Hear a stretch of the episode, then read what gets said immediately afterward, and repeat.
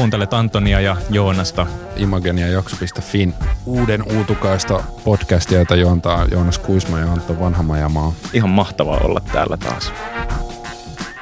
Sä oot kattonut Skamia nyt muutaman jakson ainakin. On imekö jo mukaansa? Joo. Paljon sä oot kattonut? Muutaman jakson. Mä oon kattonut ykköskaudelta muutama jakso ja sitten mä katsoin kolmoskaudelta muutamia. Mä en ole vielä niinku kattonut yhtään kautta silleen kokonaisuudessaan, mutta, mutta olin kyllä tosi täpinöissä siitä, siitä sarjan formaatista ja ehkä niinku ennen kaikkea siitä, että miten se on julkaistu ja, ja tuotu katsojille. Siis sehän on lanseerattu Instagram-postauksella ja tota, jotenkin ihan poikkeuksellisella tavalla tehty silleen nuoret, nuoret edellä. Että se sarjan luoja äh, Juli Andem just puhui Hesarin haastattelussa siitä, miten, miten tota, äh, Skamin tekijät ei halunnut, että, että ne löytää sen sarjan omien vanhempiensa kautta ja, ja sen takia ne ei esimerkiksi ole tehnyt, tehnyt juuri mitään haastatteluita eikä ole tehnyt sellaista perinteistä promoomista, mitä, mitä TV-sarjan ympärillä yleensä tapahtuu. Et, et tota, jotenkin, en mä tiedä, niillä oli, niillä oli konsepti ja niillä oli sarja, sitten ne alkoi tekemään sitä ja sitten ne vaan laittoi niin sosiaaliseen mediaan vihjeitä, että tämmöistä ollaan tekemässä ja sitten ihmeet löysi sen. Jotenkin tosi siistiä. Ja mä menin just tota, tänne Skamin nettisivulle kattoon, kattoon näitä postauksia täällä. Täällä on Facebook Messenger-keskusteluita näiden hahmojen välillä ja todella suosittuja Instagram-kuvia ja, mm. ja, ja kaikkea tällaista. Tämä on ihan sairaan hyvin tehty. Tota, ehkä se, mun täytyy sanoa, että mä niin kuin, mä kyllä rakastan tätä sarjaa. mä, oon, mä, oon, mä oon ihan niin kuin täys fani ää, viiden jakson jälkeen. Viimeis kun me puhuttiin, niin sua ahdisti toi sarja. No kyllä se ahdistaa. Me, t- tässä keskustelussa pitää tavallaan nyt tehdä se valinta, että et sorrutaanko me siihen, mihin kaikki aina sortuu, eli aletaan nostalgisoimaan – ja sitä kautta puretaan sitä sarjaa, mitä varmaan kaikki ihmiset tekee, vai yritetäänkö me säilyttää siihen joku kriittinen etäisyys ja häivyttää itsemme siitä. No koska mä tunnen meidät, niin me todennäköisesti ei tehdä sitä kakkosvaihtoehtoa, vaan me tehdään se ykkösvaihtoehto. Mutta se oikeastaan ensimmäinen hetki, milloin mä aloin todella huomata, että tässä sarjassa on jotain tehty oikein, oli ihan ekassa jaksossa, kun siinä oli sellainen – eikö se oli kakkosjaksossa, kun ne menee sinne mökille. Onko se Noora sen Joo. tytön nimi ja hänen poikaystävänsä, ja sitten se poikaystävä kutsuu sinne kavereita ja, ja tota, se ei mene sit hyvin ja sitten se Noora suuttuu niille näin. Niin siinä oli mun mielestä kuvattu hienosti se, että muutenkin nämä sosiaalisen median käytänteet, että kun hän lähettää friend requestin, kaveripyynnön sille tytölle, jonka se on tavannut – tota, sekä Espanjan tunnilla että niissä bileissä. Ja sitten se sarja, se jakson kliimaksi on se, että se tyttö on hyväksynyt sen pyynnön. Niin siinä on niin erokkaasti tavoitettu se, että mikä merkitys tuollaisilla asioilla on nykyään. Ja mä en ollut nähnyt sitä missään ennen. Että et kun kuitenkin tavallaan mitä tapahtuu meidän älypuhelinten ruuduilla, että kun siihen tulee push-notifikaatioita, niin saattaa vaikuttaa semmoinen niin pieni teksti saattaa vaikuttaa niin valtavasti.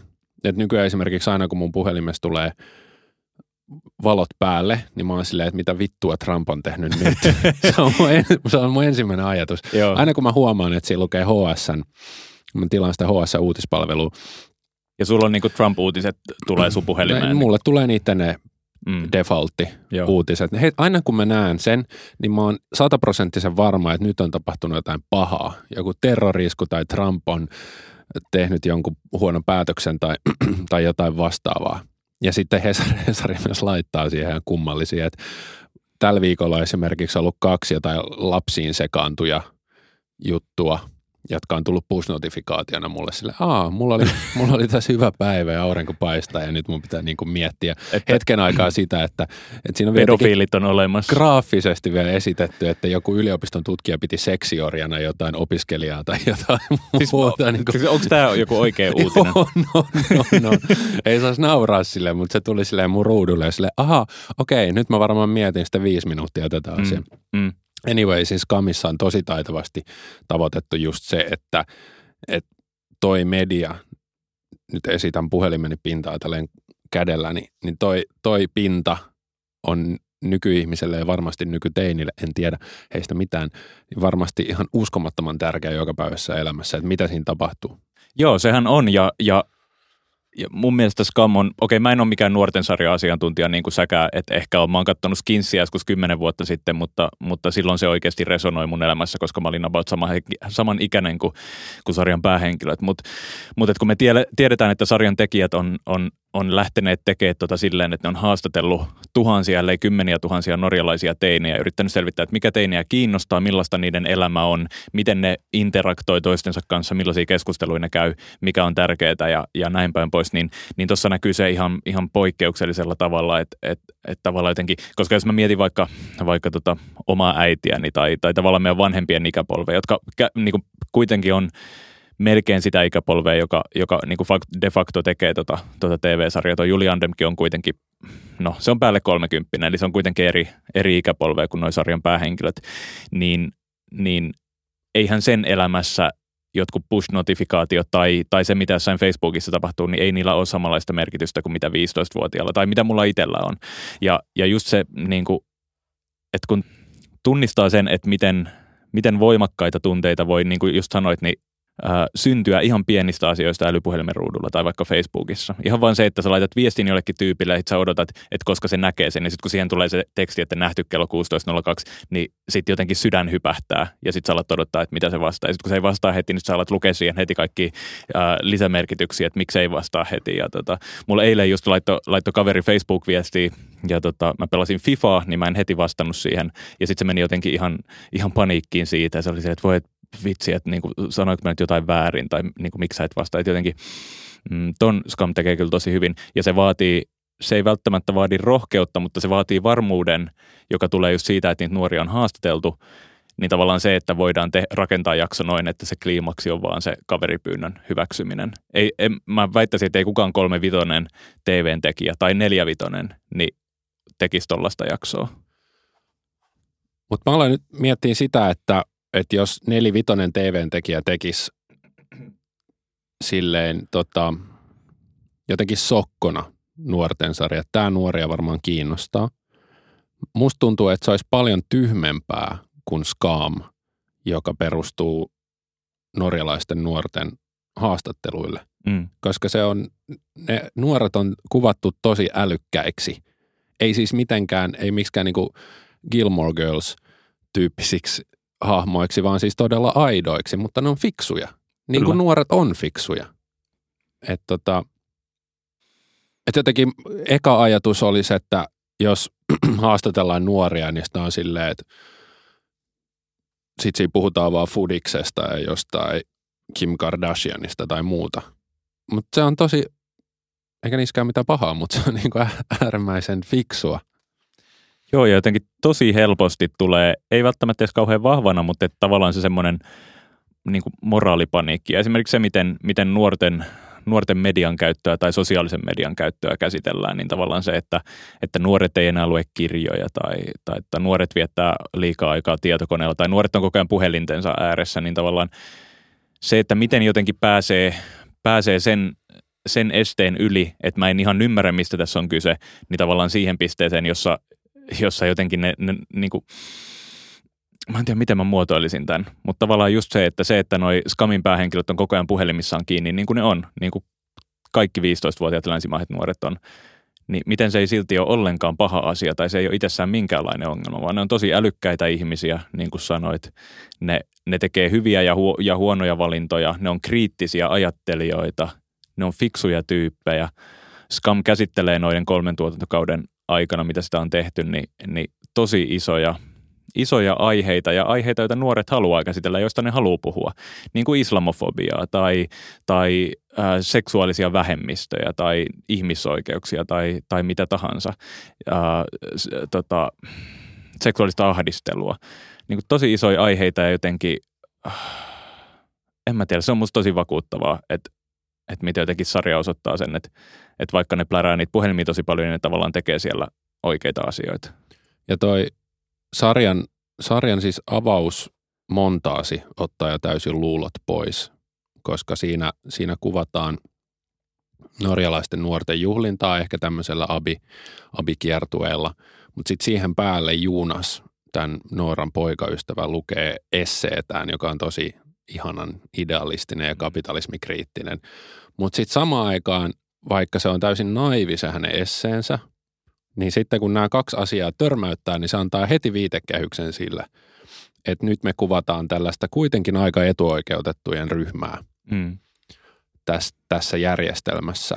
Että näiden ongelmat on tärkeitä, mutta samaan aikaan nämä nuoret tiedostaa sen, että tai nämä hahmot tiedostaa sen, että ne on globaalissa kokonaisuudessa. Se antaa heti semmoisen tosi helposti sisään tultavan jotenkin viitekehyksen sille kaikelle. Mitä esimerkiksi jossain vaikka Girlsissa ei ole, ne on täysin sisäänpäin lämpeäviä. Ei, ei siinä ole sellaista jotenkin, että annettaisiin, että nämä, nämä, ei, että nämä ei ole niin isoja ongelmia kuin mitä, mitä jotkut muut on. Mutta se antoi heti semmoisen tulkintakehyksen tuolle skamille mun, mun mukaan, mun Joo. mielestä. Joo nyt katkesi vähän ajatus, mutta... mutta tota... Niin no mä tarkoitin siis tuolla sitä, että tuossa ei ole sellaista Hannah Hovathin omaan napaan tuijottamista, mm. mikä olisi hirveän helppo tehdä nuorten sarjaan. Et vaikka, vaikka siinä kuvataan yksityisen ongelmia paljon, niin ne laajenee myös yleisemmiksi, yleisemmäksi tasoksi just näiden vaikka islamofobian kautta ja muslimien hahmon kautta. Joo, ja sitten sarja jotenkin niin kuin ihan eri tavalla verrattuna Girlsiin, joka on just sitä omaan napaan tuijottelua ja, ja sellaista niin kuin tosi, tosi sisäänpäin kääntynyttä televisiota tietyllä tapaa, niin, niin Scamhan jotenkin ruokkii keskustelua ihan eri tavalla ja ruokkii myös niin kuin, ä, sukupolvien välisiä keskusteluja. Musta tuntuu, että, että kun ihan vaan seuraa sitä, että miten suojittu toi sarja on ja kuinka ensinnäkin nuoret ympäri, ympäri maailmaa löytänyt Scamin, mutta myös nuorten vanhemmat, niin, niin jotenkin se avaa, avaa tavallaan sellaisia ihan uusia kommunikaation väyliä. Musta jotenkin hirveän kiinnostavaa ja, ja ihanaa ajatella, että, että tuota sarjaa katsoo kolme nelikymppiset vanhemmat, joiden nuoret on ehkä varhaisteinejä tai teinejä, ja sitten ne vanhemmat voi katsoa tota ja silleen ehkä vähän paremmin oikeasti ymmärtää niitä nuoria. Ja sitten kun mä mietin, että kun mä taisin viime podcastissa mainita, että, että Yle on tekemässä vähän, vähän Skamin kaltaista TV-sarjaa, Mä en tiedä tarkkaan, että millainen se sarja on. Sitä siis aletaan ilmeisesti tekemään nyt kesällä, mutta mä oon kuullut, että, että se ainakin tavallaan ottaa sosiaalisen median haltuun tälleen, tälleen samalla tavalla, niin, niin on kyllä ensinnäkin tosi isot, isot saappaat, joihin se yrittää astua, varsinkin jos se yrittää millään tavalla niin kuin markkinoinnissa tai muuten verrata itseään skamiin, mutta myös se, että, että jos tekijöiden keskuudessa ei ole, ei ole niitä alle 20 tyyppejä, niin se voi mennä niin kuin tosi, tosi hirvittävällä tavalla vikaa. Ja jos miettii ylipäätään nuorten sarjoja, niin, niin kyllähän niiden isoin ongelma on se, että, että tota, niistä usein kuulee sen, että, että niissä puhutaan kuitenkin vanhempien äänellä. Ja sama kuuluu aika, aika monessa nuorille suunnatussa, suunnatussa tota, viihteessä, lähtien jostain vaikka Robinin kappaleista, jotka on välillä niin kuin, äh, hyvinkin sille setämiehen äänellä, äänellä kirjoitettuja. Tiedätkö, onko Scam löytänyt tavallaan kohdeyleisönsä Suomessa? Meillä ei ole varmaan siitä mitään, mitään dataa, Me, koska niin. itsellehän se, itsellehän se näyttäytyy sillä, että me ollaan aika myöhässä tämän keskustelun suhteen, että ihmiset on puhunut Scamista ja niin kuin muutaman kuukauden varmaan mm. hehkuttanut sitä.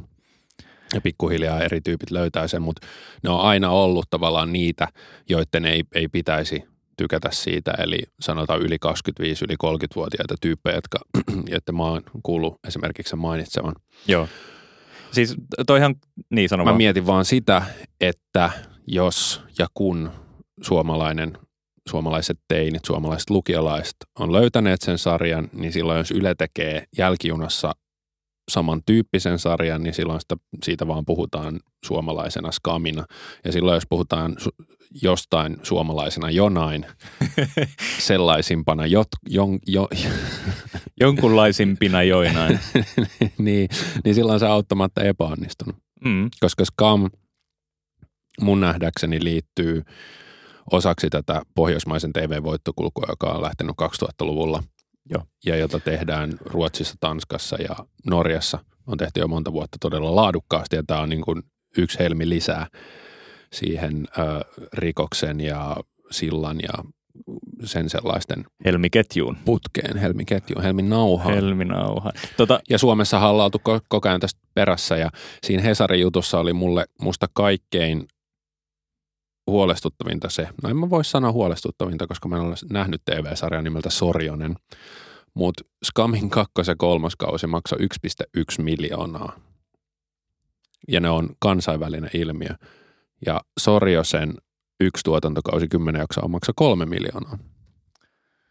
Enkä näe, että sitä hehkutettaisiin ulkomailla. mm, toi on tavallaan, tota, kun miettii sitä, mä oon just tekemässä Image-juttua suomalaisesta TVstä ja sitten jutellut aika paljon, paljon esimerkiksi tuottajille ja käsikirjoittajille ja TV-tekijöille siitä, että miten Suomeen saataisiin saatais kunnon television tekemistä ja kunnon hittejä. Ja sitten tuottajien vastaus tuntuu aika usein olevan se, että me tarvitaan kansainvälisiä rahoittajia ja me tarvitaan rahaa tänne. Ja on totta, että Sorjosen budjetti on niin kuin, kolmannes siitä, mitä sillan tekeminen maksaa tai mitä vallan linnakkeen tekeminen maksaa, mutta Scam on tosi hyvä esimerkki siitä, että halvalla voi tehdä hyvää ja että, että tavallaan se ongelma on ehkä enemmän käsikirjoittamisessa. Ehkä ylipäätään siinä niin kuin jotenkin, jos ollaan just puhuttu siitä, miten Scam tekee sen oikein, että se menee niiden nuorten keskuuteen ja, ja tavallaan ammentaa niistä sitä tietoa, niin ehkä tavallaan tuommoinen niin kuin brainstormaus ja, ja boksin ulkopuolinen ajattelu ja ylipäätään semmoinen ehkä notkeus ja ymmärrys siitä, että mitä kaikkea muuta TV voisi olla kuin mitä on tähän asti tehty, niin se ehkä Suomesta puuttuu, että se on ehkä niin kuin se isoin ongelma eikä raha. Niin. Mm. Siis suomalainen TV on samassa pisteessä kuin Hollywood tällä hetkellä. Eli uudet jutut, vaikka tuntematon sotilas-elokuva, me kierrätetään niitä vanhoja, Mm. vanhoja ideoita, vanhoja keloja, lämmitellään uusia, kotikatu palaa Ylelle ja niin edelleen. Se on, se on tosi tyypillistä meille. Koska okei, jos saadaan ulkomaista rahoitusta, niin kyllä totta kai tuotannolliset arvot kasvaa. Mutta, mutta ei, ei, ei, ne, ei, ne, ei ne tee hyviä vaikka tanskalaista sarjoista, vaan kirjoittajat ja näyttelijät tekee niistä hyviä. Kyllä. Ja, ja tuntuu, että niin varmasti on hyvin sellaista systemaattista ajattelua taustalla, niin kuin, jos, miettii, jos miettii Ylen vaikka, vaikka nyt kuluneen vuoden kärkihankkeita, Sorjosta tai presidenttisarjaa, joka startasi just, just Ylellä, jossa Samuli Hedelman näyttelee Suomen presidenttiä, niin varmasti siellä taustalla on, on ajattelua, että, että otetaan askelia koko ajan eteenpäin ja saadaan Suomeen iso TV-teollisuutta, saadaan tänne enemmän tekijöitä, enemmän sarjoja, enemmän kansainvälistä yleisöä, mutta, mutta tuntuu, että että mä en tiedä, onko se vain joku epämääräinen X-factor, joka puuttuu, puuttuu suomalaisesta TVstä. Onko se se, että kun on niin pieni ala ja kun ollaan tavallaan ajauduttu vähän umpikujaan ja ei ole niin kuin monestakaan syystä päästy esimerkiksi Nordic Noir-kelkkaan, niin sitten vaan täytyy, se on vaan niin kuin, tuntuu välillä, että se on vaan sellaista niin kuin jatkuvien U-käännösten tekemistä, että lähdetään yhteen suuntaan ja tajutaan, että ei tämä nyt toiminutkaan ja sitten tehdään uukkari ja lähdetään toiseen suuntaan. Ja vähän sellaista niin kuin pimeässä sohimista, niin öö, Mutta viime vuosi oli suomalaiselle elokuvalle hyvä, joo, uudistavalle suomalaiselle elokuvalle. Et ihan to- toivotaan, että se, että se tulee, tulee myös televisioon. Oli, mut- Ja nyt pitää sanoa, että mä en ole nähnyt Sorjosta, ehkä se on parempi kuin Ride. ei. no Ei voi sanoa. Ehkä sun kannattaa sitten tosiaan olla katsomatta. Pysyt tuossa sun Schrödingerin kissamoodissa. Tota, joo, siis Suomen elokuvalla oli mahtava vuosi, mutta, mutta miksi hymyilevä mies ei, ei saanut Oscar-ehdokkuutta tai, tai Golden Globe-ehdokkuutta? Et oisan sen pitänyt olla siellä. No onko se taas sitten tämä ulkomainen rahoitus? No ei, se on, ei, ei mennä elokuvan puolelle. Mä haluan, mä haluan palata vähän taaksepäin siihen, että kun ö, Yle alkaa nyt tehdä, ja mä en nyt halua liikaa tätä Ylen tulevaa sarjaa liimata skamiin, koska se on oma juttunsa ja siinä on lahjakkaita tekijöitä mukana ja bla bla bla. Mutta, mutta kun meillä toistuu tämä asia, että, että kun maailmalla tapahtuu jotain, niin Suomessa yritetään tehdä, tehdä samaa. Ja skamin kohdalla se on erityisen iso ongelma, koska kun sä kysyit, että, että tota, onko suomalaiset nuoret löytänyt ton TV-sarjan, niin on ne varmaan nyt, ja, ja nythän sarjasta on puhuttu joka puolella parin kuukauden ajan, mutta eihän meillä ole mitään hajua, että koska että kun 14-vuotiaat on löytänyt sen. Mä olin pari viikkoa sitten haastattelemassa Markus Ok Martinus nimistä popduoa Norjasta. Ne oli, ne oli tennispalatsissa ää, esittelemässä niiden uutta dokkaria ja sitten ne esiintyi sen jälkeen uuden musiikin kilpailussa. Ja ne voitti muuten just Norjan vuoden pop-esiintyjä palkinnon. Mä en ollut kuullutkaan tuosta artistista ennen kuin mut lähetettiin sille haastattelukeikalle, mutta tennispalatsissa oli jo, siis se esitys oli kuudelta illalla. Tennispalatsissa oli jo puolen päivän aikaan hirveä lauma teinityttöjä odottamassa sitä. Se on niin tosi iso juttu ja se on ollut jo jonkun aikaa iso juttu. Näitä artisteja on seurattu, seurattu, seurattu tota, parin vuoden ajan Suomessakin tosi tiiviisti ja niillä on tosi iso fanikunta täällä.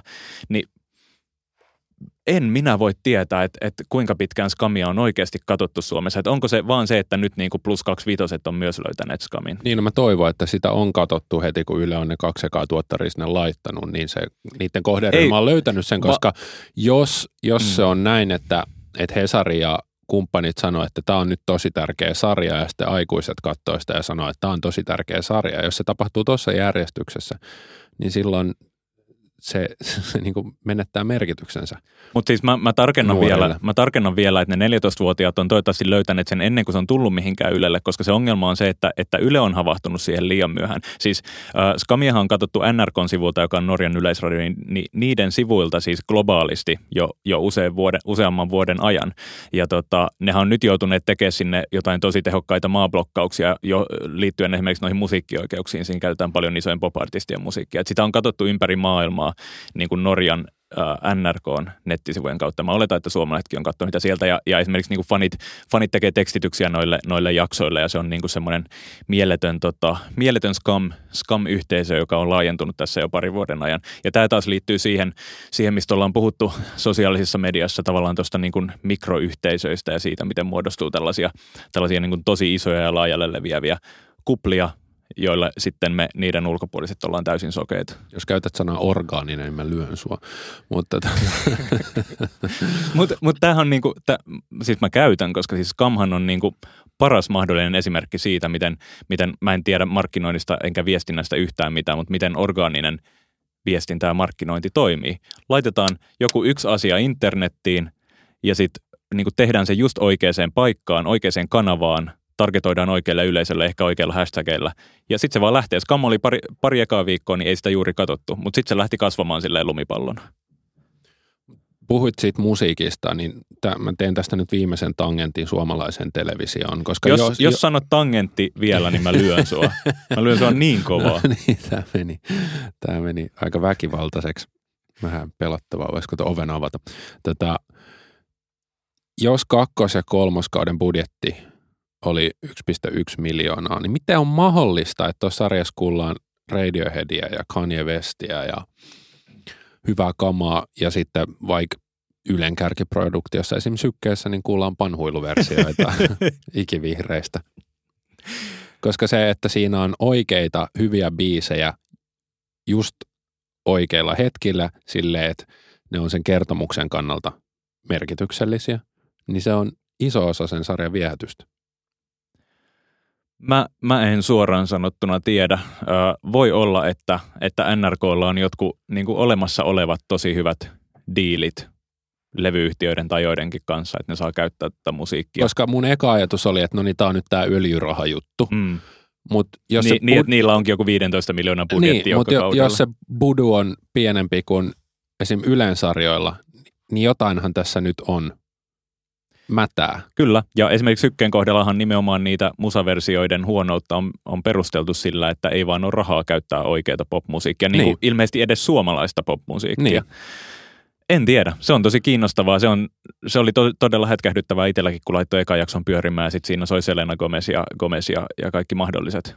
Et kun Ylellä oli Anna Brotkinin kirjoittama juttu joitakin kuukausia sitten tästä, että Suomesta puuttuu nämä ihmiset, jotka valitsee ja kuratoi popmusiikkia TV-sarjoihin, niin ilmeisesti Norjassa se on paljon pidemmällä, tai sitten se on tämä yksi nainen, tämä sarjan luoja, joka, joka hoitaa myös tämän puolen Ei, täydellisesti. Kyllä Skamilla on ihan oma music supervisor, en muista sen nimeä nyt, ja, ja tota, varmasti se titteli on Norjassa paljon oikeampi titteli kuin mitä he Suomessa on, mutta, mutta tota, kyllähän Suomessakin nyt asiantuntemusta olisi tuohon. Mä, mä, siis tämä on nyt vähän mutuilua, mutta, mutta kyllä mä luulen, että, että kyse on vain siitä, että on tehty niin kuin hyviä sopimuksia oikeaan aikaan ja sillä mahdollistettu toi. Puhuin tuossa siitä, että – et, et jotenkin, tai en ole varma sanoinko siitä, mutta siis, että Scam jostain syystä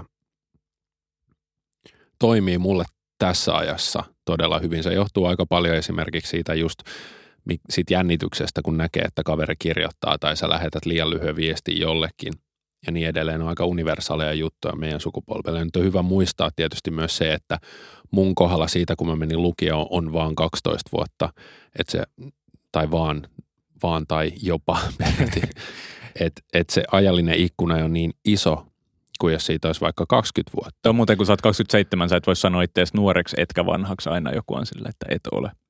Niin. Jatka.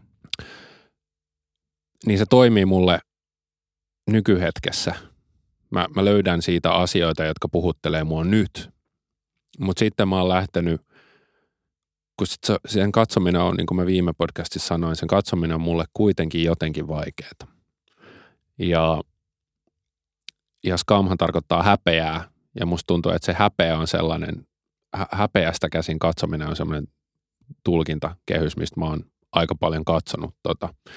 Onko skamissa jotain, mikä herättää sussa nostalgisia tunteita tai, tai muuten tunteita? Ei. Tota, ei ole nostalgia semmoinen määräävä tunne, paitsi ehkä sillä tasolla, että, että tota, jotenkin on virkistävää katsoa TV-sarjaa, jossa No vitsi, mä, mä meinasin sanoa, että niinku virkistävä katsoa TV-sarja, jossa tyyppien ongelmat on tosi pieniä, mutta sitten kun ehkä siinä on kuitenkin se yhteiskunnallinen kehys, jota, jota ei pysty sivuttamaan. Ei mulla kyllä nostalgiaa ole siinä, ja siis mitä nyt viime podcastissa ehkä nopeasti sanoin, niin niin toi myös niin irrallaan siitä omasta nuoruudesta, että, että niin kuin, varmaan lyöt mua tästäkin, mutta et kyllähän toi niin kuin internet ja sosiaalinen media on, on tavallaan niin kuin tehnyt nuoruudesta ihan, ihan erilaista. Että silloin kun itse olin vaikka yläasteella tai lukiossa, niin – niin tota, ö, ei esimerkiksi ollut, ei ollut Facebookia, mikä tarkoitti, että en, niin kuin, ne luokkakaverit oli läsnä vaan siellä, siellä koulussa. Että ne oli kaksi erillistä maailmaa. Ei, ollut ei, mitään. ei se noin ollut. Tai en mä tiedä teistä Vantaalla, mutta siis mm. silloin kun mä olin lukiossa, niin tuli IRC-galleria Joo. ja MSN Messenger. Ja se nyt, on totta. Nyt, nyt mennään tähän, tota, tähän mm. se, setäilyvaiheeseen, kun muistellaan, että mitä tekniikoita siihen aikaan oli. No se on totta. Ja joilla oli IRC, että kyllä – ja, ja mä, mä etin MySpaceista bändejä, et, ja yritin puhua siellä jollekin saksalaisille mm. naisille tai tytöille. Mutta tota, ää, kyllä mulle lu, just lukio-aikaa tuli, internetistä tuli sosiaalinen mulle. Joo. Oli se varmaan, ehkä se on jotenkin niin jotenkin alkeellisella tasolla ollut vielä siinä vaiheessa, mutta, mutta tota, ei mulla jotenkin, kun tota sarjaa kattoessa tu, niin kuin tavallaan jotenkin se tuntuu tosi eksoottiselta, että se, se koko luokkahuone tavallaan, kaikki ne luokkalaiset on olemassa myös tai että ne on läsnä myös silloin, kun nuo päähenkilöt menee kotiin. Että okei, oli Irkkalleria ja pelattiin Karom 3D, joka oli ihan mahtava semmoinen tota, biljardipeli, jota me pelattiin. Siellä oli hirveästi brasilialaisia pelaajia ja sitten suomalaisia.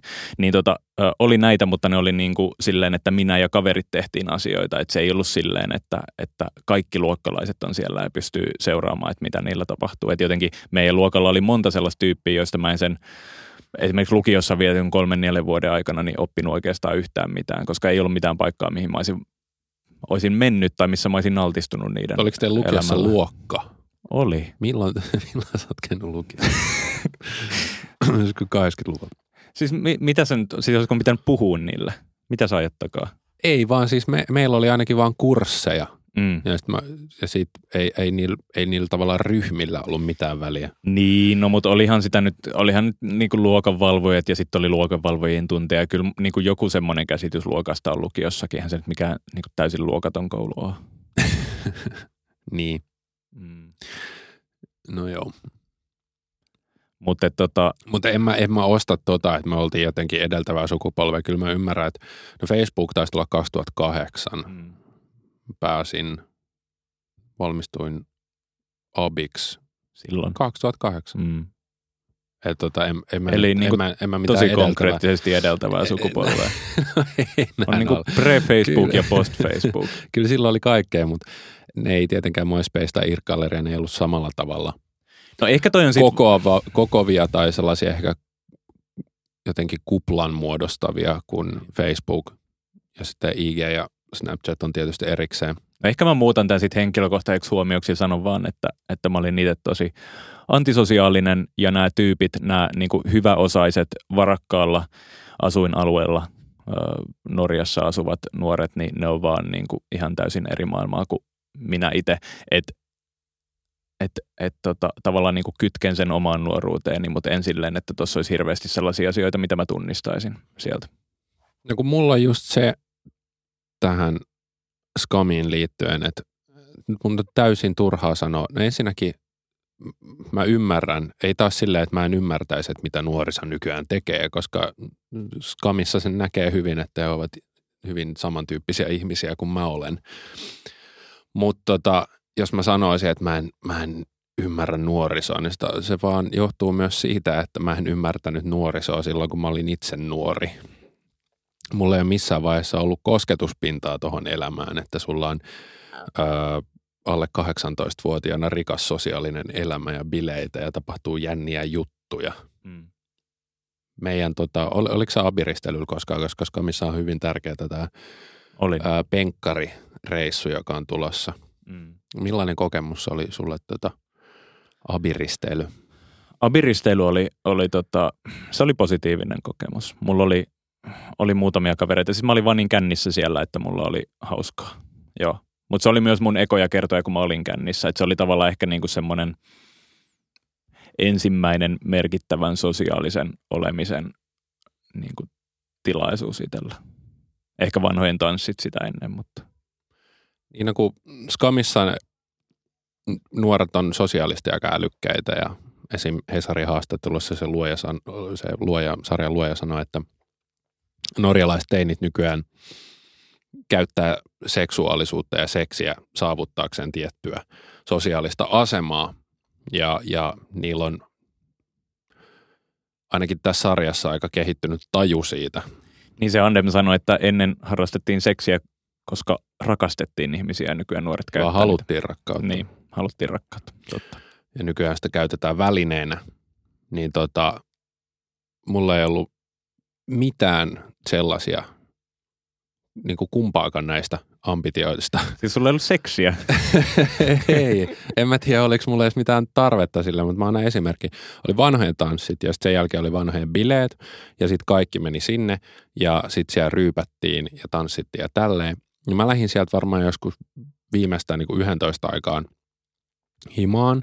Mä en ensinnäkään juonut tippaakaan kuin mä olin 18, eli se tavallaan pudotti ja mut tietystä, tietystä kulttuurista sivuun ja toisekseen mä ää, muutin ennen yläastetta Landelle, jolloin tota, mulla ei ollut myöskään ystäviä pitkään aikaan. Mä olin mulla sitten lukiossa, mutta, mutta mä lähdin sieltä vanhojen bileistä himaan selvinpäin nukkumaan, koska mulla oli seuraavan päivänä kahdeksalta Espoossa ää, salibändin alueleiri, jossa mun piti olla skarppina – ja tota, se oli, se oli niin kuin mun lukioikä oli sitä, että mä valmistauduin kirjoituksiin ja treenasin. Niin ei, ei mulla ollut siihen aikaan mitään käsitystä, että, että elämää voisi elää jotenkin muutenkin. Mm. Ehkä se oli hyvä. Niin. En mä osaa sanoa.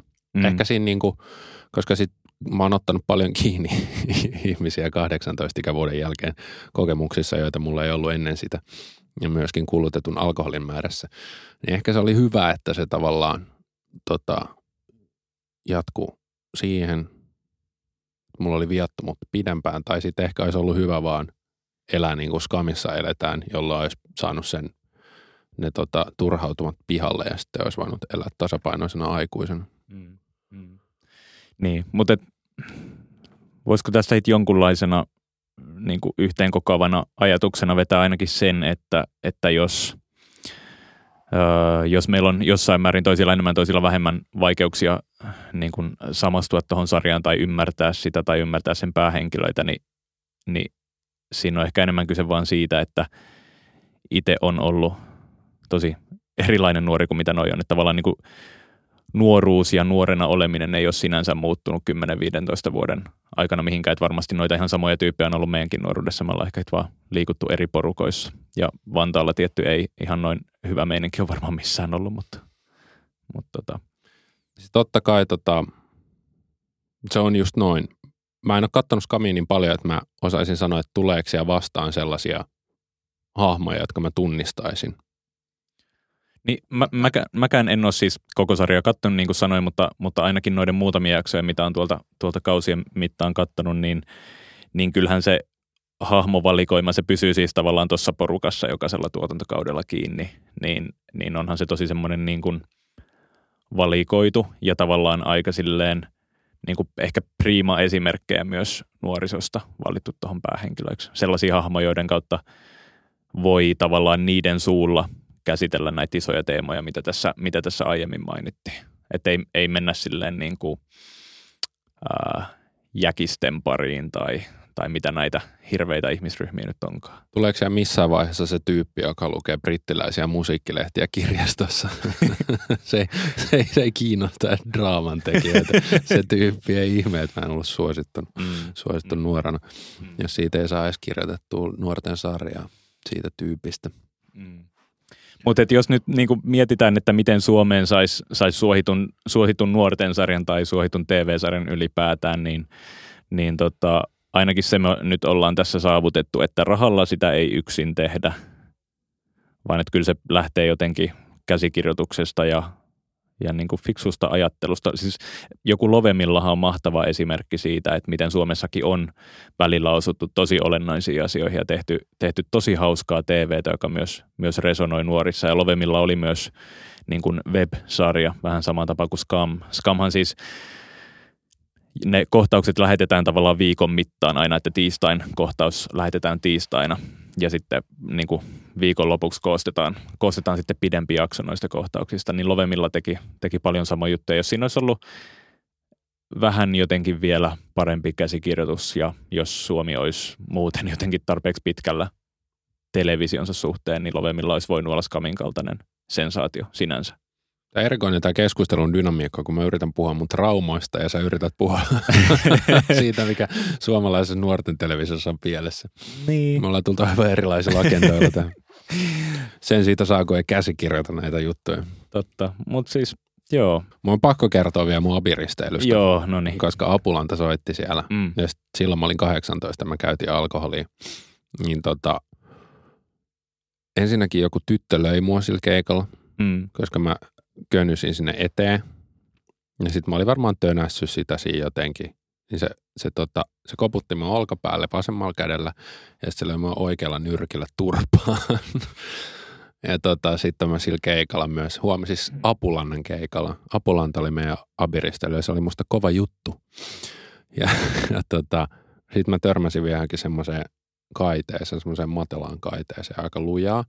Ja kaaduin siitä silleen naama edellä lattiaa. Ja sitten mulla oli semmoinen koko reiden pituinen mustelma seuraavana aamuna. Eikä se, se ei, ei, en mä niinku, ei se ollut varmaan humalassa. Että mm. Oli vaan. Mä muistin just, että se on varmaan edelleen kerta, kun mua on lyöty. Joo. Meillä oli abiristeilyllä PMMP esiinty, mutta PMMP ei ollut silloin vielä niinku, ne ei ollut ihan vielä silleen sillä niin kuin kova juttu, ainakaan 18-vuotiaiden keskuudessa. Et niin kuin joku Oliko rus- se niin kuin rusketusraidat ajan PMMP? Mä luulen, että niinku kovemmat kädet oli kyllä pakosti jo julkaistu, mutta kyllä se niinku lähinnä muistan sen rusketusraidat ja tavallaan sen, että silloinkaan siitä biisistä ei pitänyt hirveästi, mutta se oli semmoinen niinku hyvä crazy rolli, mutta hirveästi niitä muita kappaleita en, en tuntenut. Meillä oli kaverin kanssa kova taistelu siitä, että, että kumpi on kuumempi, Paula vai Mira ja, ja tota, tietenkin ja tota, mä haluan nyt julkisesti sanoa, että mä olin silloin Mira-leirissä, mutta mä oon pysyvästi vaihtanut leiriä kyllä pian sen jälkeen. Niin kuin kaikki muutkin. Älä nyt. Tota, joo, join jonkun 27 valkovenäläistä, koska se oli ainut, dri- se oli ainut drinkki, jonka Sä mä tiesin. Sä aikaa niin kuin ihan Suomen mestaritasolla. se, oli ainut, se oli ainut drinkki, minkä mä tiesin. Ja sitten mä vaan tilasin sen aina niin kuin vain yksi valkovenäläinen. Ja sitten ne, lai, siis ne, oli, ne laimentaa niitä siellä abiristeilyllä, niin ei niistä hirveän humalaan tullut, mutta, mutta tota, tämmöisiä muistoja. Tosi, tosi hyvä. Meillä oli kans Kato, tota... nyt mäkin olen avautunut No vähän, niin, mä mä saan sut Mm. pikkuhiljaa lämpiämään Mm. tähän.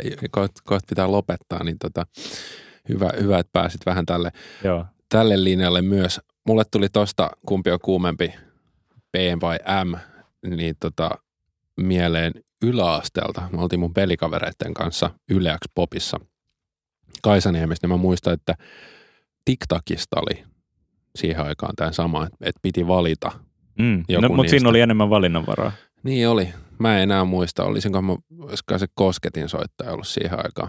Ja eikö TikTokissa ollut vielä tavallaan se semmoinen, niin kuin vaikka se oli silleen rockia, niin sitten siinä oli kuitenkin se niin kuin tyttöbänditrooppi, että jokainen oli stylattu vähän oman näköisekseen, että tavallaan kaikki voi Joo. samastua. Vähän sellaista Spice Girls. Mm. Ainakin kaikki, Girl, että joka, joka makuun niin kuin. niin ainakin kaikki niin kuin solakat valkoihoiset ihmiset löytää sieltä omansa. Mutta hei, ne oli yksinkertaisempia aikoja. ei, silloin, ei silloin. Silloin ei Those were simpler times 2000-luvun puolessa välissä. Joo, tätä, äh, meillä ala-asteella liikkuu äh, TikTokin basistin puhelinnumero. Se, se niin kuin monta kuukautta kiersi siellä. Ku- Kukaan ei uskaltanut soittaa siihen, mutta kaikki halusi sen numeron. Mä en tiedä. Niin, se on semmoinen ikuinen mysteeri. Ala-asteella ja oliko TikTok ja silloin? Oli, oli. Okay. Ainakin silloin, kun mä olin aste, ala-asteella. Mä muistan ala-asteelta vaan Spice Girls. Joo, joo. No sä, niin, sä oot mua vuoden nuorempi. Mutta siinäkin se. piti se, se on selkeästi, että se pitää se tehdä se valinta, Mm, että kuka on se. mm. Ehkä ne on tällaisia niin kuin esiseksuaalisia juttuja. Hei, kun Girls tuossa mainittiin, niin, niin pakko kai tähän loppuun mainita se, että, että Girlsin vikatuotantokausi alkaa helmikuussa, eikö totta? Helmikuun loppupuolella. Odotamme innolla. Sunnuntaina helmikuun 12. päivä. Sitä odotetaan ja siis niin kuin muita, muita TV-juttuja, mitä tältä keväältä tai tältä vuodelta odottaa, niin, niin tota, GOT. GOT, sitten Twin... Et sä odota, et sä kattonut sitä. No en, mutta kaikki odottaa sitä, niin kyllä mäkin odotan. Mä odotan niin kuin muiden puolesta myös. Tota, äh, Twin Peaks, puhutaan siitä ehkä sitten tuonnempana kuin jotain konkreettista enemmän. Ja tota, Fargon kolmoskauden pitäisi myös tulla tänä vuonna. Sitä odotan tosi paljon. Se on jännää, että kun sarja on ollut puolitoista tai kaksi vuotta, vuotta poissa, niin, niin sen on ehkä unohtanut välillä, mutta nyt kun se palaa, niin siinä on aidosti sellaista niin kuin eventin ja tapahtuman tuntuu. Ja se on jotenkin jännä, että kun Fargo tuli silleen tosi salakavalasti niin kuin meidän elämiimme, ja nyt, nyt se kolmoskausi jotenkin, musta, niin kuin mä odotan ihan sikana sitä. Se on jotenkin niin kuin tosi semmoinen niin kuin teosasia. Niin, mutta se tapahtui vielä silleen, että eihän niin Fargo ekakausi, eihän se kauheasti sykähdyttänyt, koska mm. se oli niin lähellä e- sitä leffaa.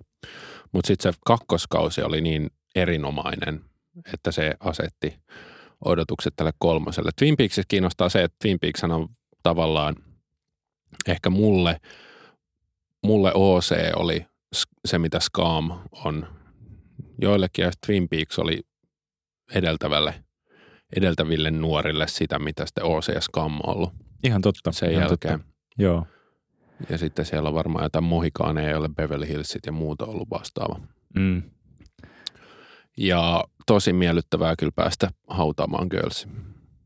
Joo, mä, mä uskon, että niin tulee kauniit hautajaiset. Mulla on jotenkin kova luotto tuohon viimeiseen tuotantokauden ja ehkä myös vaan se, että se loppuu, niin se on itsessään niin kuin jotenkin kivaa. Edellinen kausi oli hyvä Mm. ja mä veikkaan, että sitä tulee sitten ikävä kyllä. Mutta kelaa, että jos, jos Girlsin ekasta kaudesta on, onko se nyt viisi vai kuusi vuotta, niin 13 vuoden päästä Helsingin yliopistoon tulee ihmisiä, jotka ei ollut hengissä, kun Girls alkoi. Tai ne ei ollut elossa, tai ne ei ollut syntynyt vielä silloin. Tuliko vanha olo? Ei, ei, mutta mut tota, Girlsissa on kyllä se kiinnostavaa, että se on jotenkin kehystänyt tätä omaa aikuistumista tässä viiden vuoden ajan. Mm. Niin se on ehkä, se on ehkä isompi sarja itselle kuin mitä, mitä osaa ajatellakaan. Mitähän Lena Dunham tekee Girlsin jälkeen? Podcasteja varmaan. Onko se tehnyt paljon rahaa sillä sarjalla? Mä luulen, että ei. Koska se on nainen ja koska se on HBO-sarja, niin en mä usko, että saa varmaan kutsuja juhliin paljon. Niin, toivottavasti se, toivottavasti se kehittyy, tekee mm. teatteriin Mm. esimerkiksi. Mm. Mikä se oli, Tiny Furniture vai mikä se on se sen? Se sen eka leffa. Ai se on leffa. Joo. Mä, Onko se, onko se siis, mä ajattelin, että se oli teatterijuttu. Mutta. ei ei, se on sen niinku semmoinen debyyttiohjauselokuva, joka on tosi semmoinen esi girls homma. Ehkä tekee elokuvia lisää, who knows. Mä, mä toivon, että se vapautuu, tosta, kun se vapautuu tuosta Girlsista, niin se on vähän aikaa hiljaa. Ja Mm. sitten siitä kuoriutuu jotain niin kuin vielä isompaa. Niin. Niin, mä vaan luulen, että se ei malta olla hiljaa, kun ei se ole tähänkään asti ollut hiljaa. Kiitos. Jos, jos tykkäät Antonet Joonas podcastista, niin anna meille iTunesissa tähtiä, niin muutkin kuulevat tästä. Näin juuri. Ja hei, sanon tähän loppuun, kun en aikaisemmin sanonut, että kuuntelet Antonet Joonas podcastia. Studiossa Anton Vanhamajamaa ja Joonas Kuisma. Ensi kertaa. Jakso.fi. Se on hyvä.